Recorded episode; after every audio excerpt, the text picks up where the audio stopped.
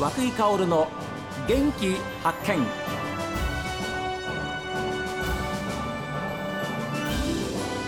おはようございます。和久井薫です。和久井薫の元気発見。一日の始まりは私が発見した北海道の元気な人と出会っていただきます。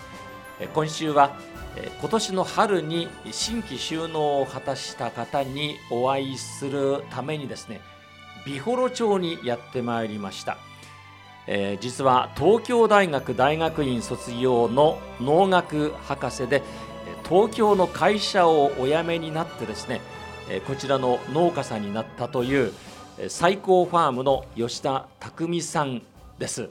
どうぞよろしくお願いします。はい、よろしくお願いします。えー実は今ですね吉田匠さんのお宅にお邪魔しておりまして、えーリビングにえー伺ってお話を伺ってえーおります、えーなんか落ち着いた感じでいいですね。ああ、そうですね。ここもともとのあの僕ら第三者継承という感じで、はい。あの農家の方からそのまんま畑と家をセットで受け継ぐ形だったんですけど、えこの家も一緒に受け継ぎまして、ーえ。だいぶリフォーム床も最初はなんかあのちょっと汚れたカーペットが貼られてきたんですけーどえ全部剥がしてフローリングのシートを貼ったりとかして。ーまさかご自分で吉田さんがやったわけじゃないでしょあの夫妻と2人で。えー手作りですか？あそうなんです。ちょっと待ってくださいよ。これはすごいわちなみに壁はこれから白く塗るかって言ってますけどまだたどり着いてない感じです。壁はじゃあ前おはいそのまんまです。はい。そのままなんですね、はい。でも本当に床は新しくてもうフローリングあの隣がキッチンになってるんですけれどもいやだけど豆なんですね。あの僕ではなく妻がどうしても綺麗にしたいということでじゃあやるかって言って2人で。あの匠さん、はい。もう生活は慣れましたか？もう4年目にもなると本当に慣れてきてえこの前僕札幌に行く機会があったんですけど、はいはい。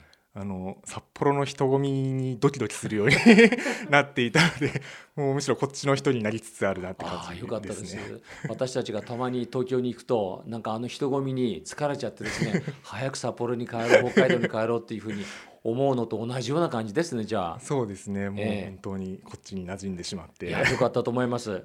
美幌町をまあ選択されたわけですけれどもいかがですか？美幌町の風景景色も含めてどんな感じですか？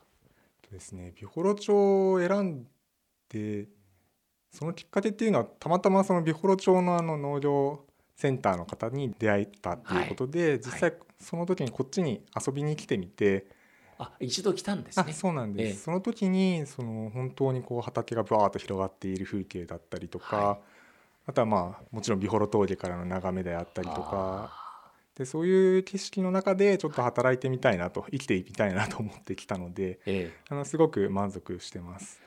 あのさっきもご紹介したんですけれども東京大学の大学院を卒業されてですねちょっと美幌町で生活してみようかななんていうそんな簡単にねあの気持ちが固まるもんではないというふうに思ってますけれども、どうなんでしょうか？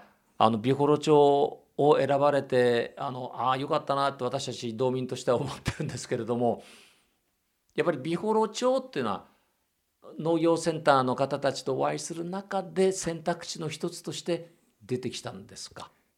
えっとですね実はあの僕らそんなに選択肢も作ってなくてあの、まあ、前職で働いていたうちにその農業をやってみるかみたいな話が妻と出てきましてでええ妻ももともと北大で農学部だったんですよね。はいはい。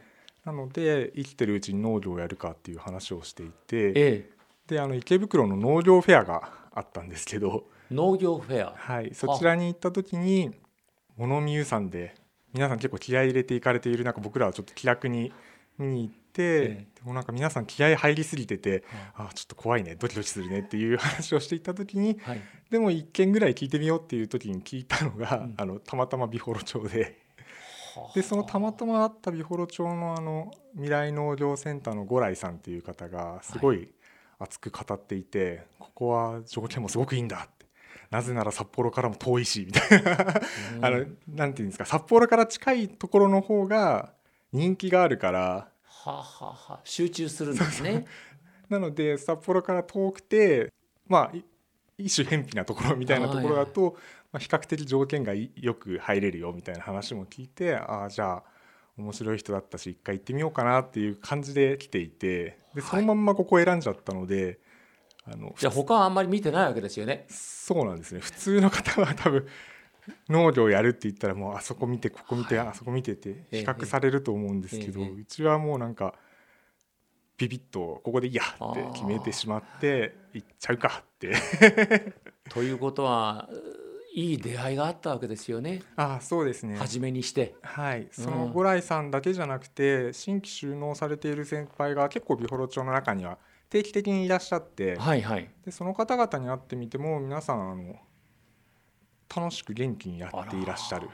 ああそうですか。農業っていうのは食っていけないんだっていうのを僕はもうずっと思っていたんですよ。うん、農業を探していた時も。うん、でいや実際そうなんですよね。本州とかでやって狭い面積とかでやるとやっぱカツカツの中でなんとか回すんだみたいな感じを思っていたんですが、ええ、その先輩方見たりとか近所の農家さんたち見て見たりとかしていると、うん、意外と後継者が入ってる農家さんもいたりあのちゃんと回ってる農家さんもいたりっていうのであ農業意外と回ちゃんとやれば回るんだなっていうのを実感できたのも、踏み出せた理由の一つですね。はあ、そうです。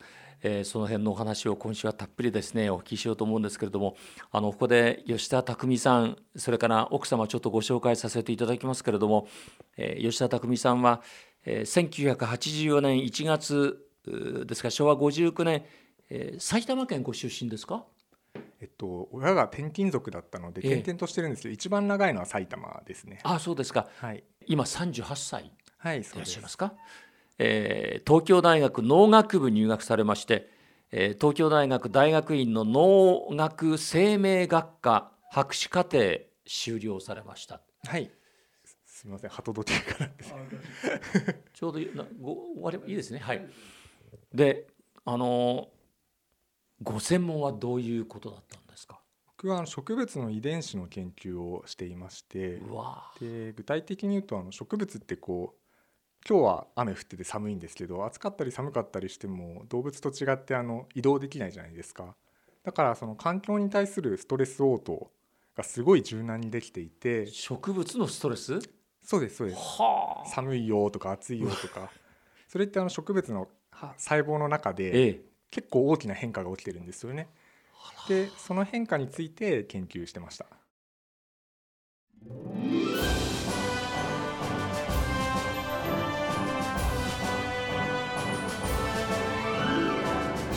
さあ皆さん番組を聞いての感想はメール元気アットマーク STV.jp genki アットマーク STV.jp ファックスは0112027290おはきの方は郵便番号060-8705 STB ラジオ和久井薫の元気発見までです。この後は北海道ライブ朝耳をお送りします。今日も一日健やかにお過ごしください。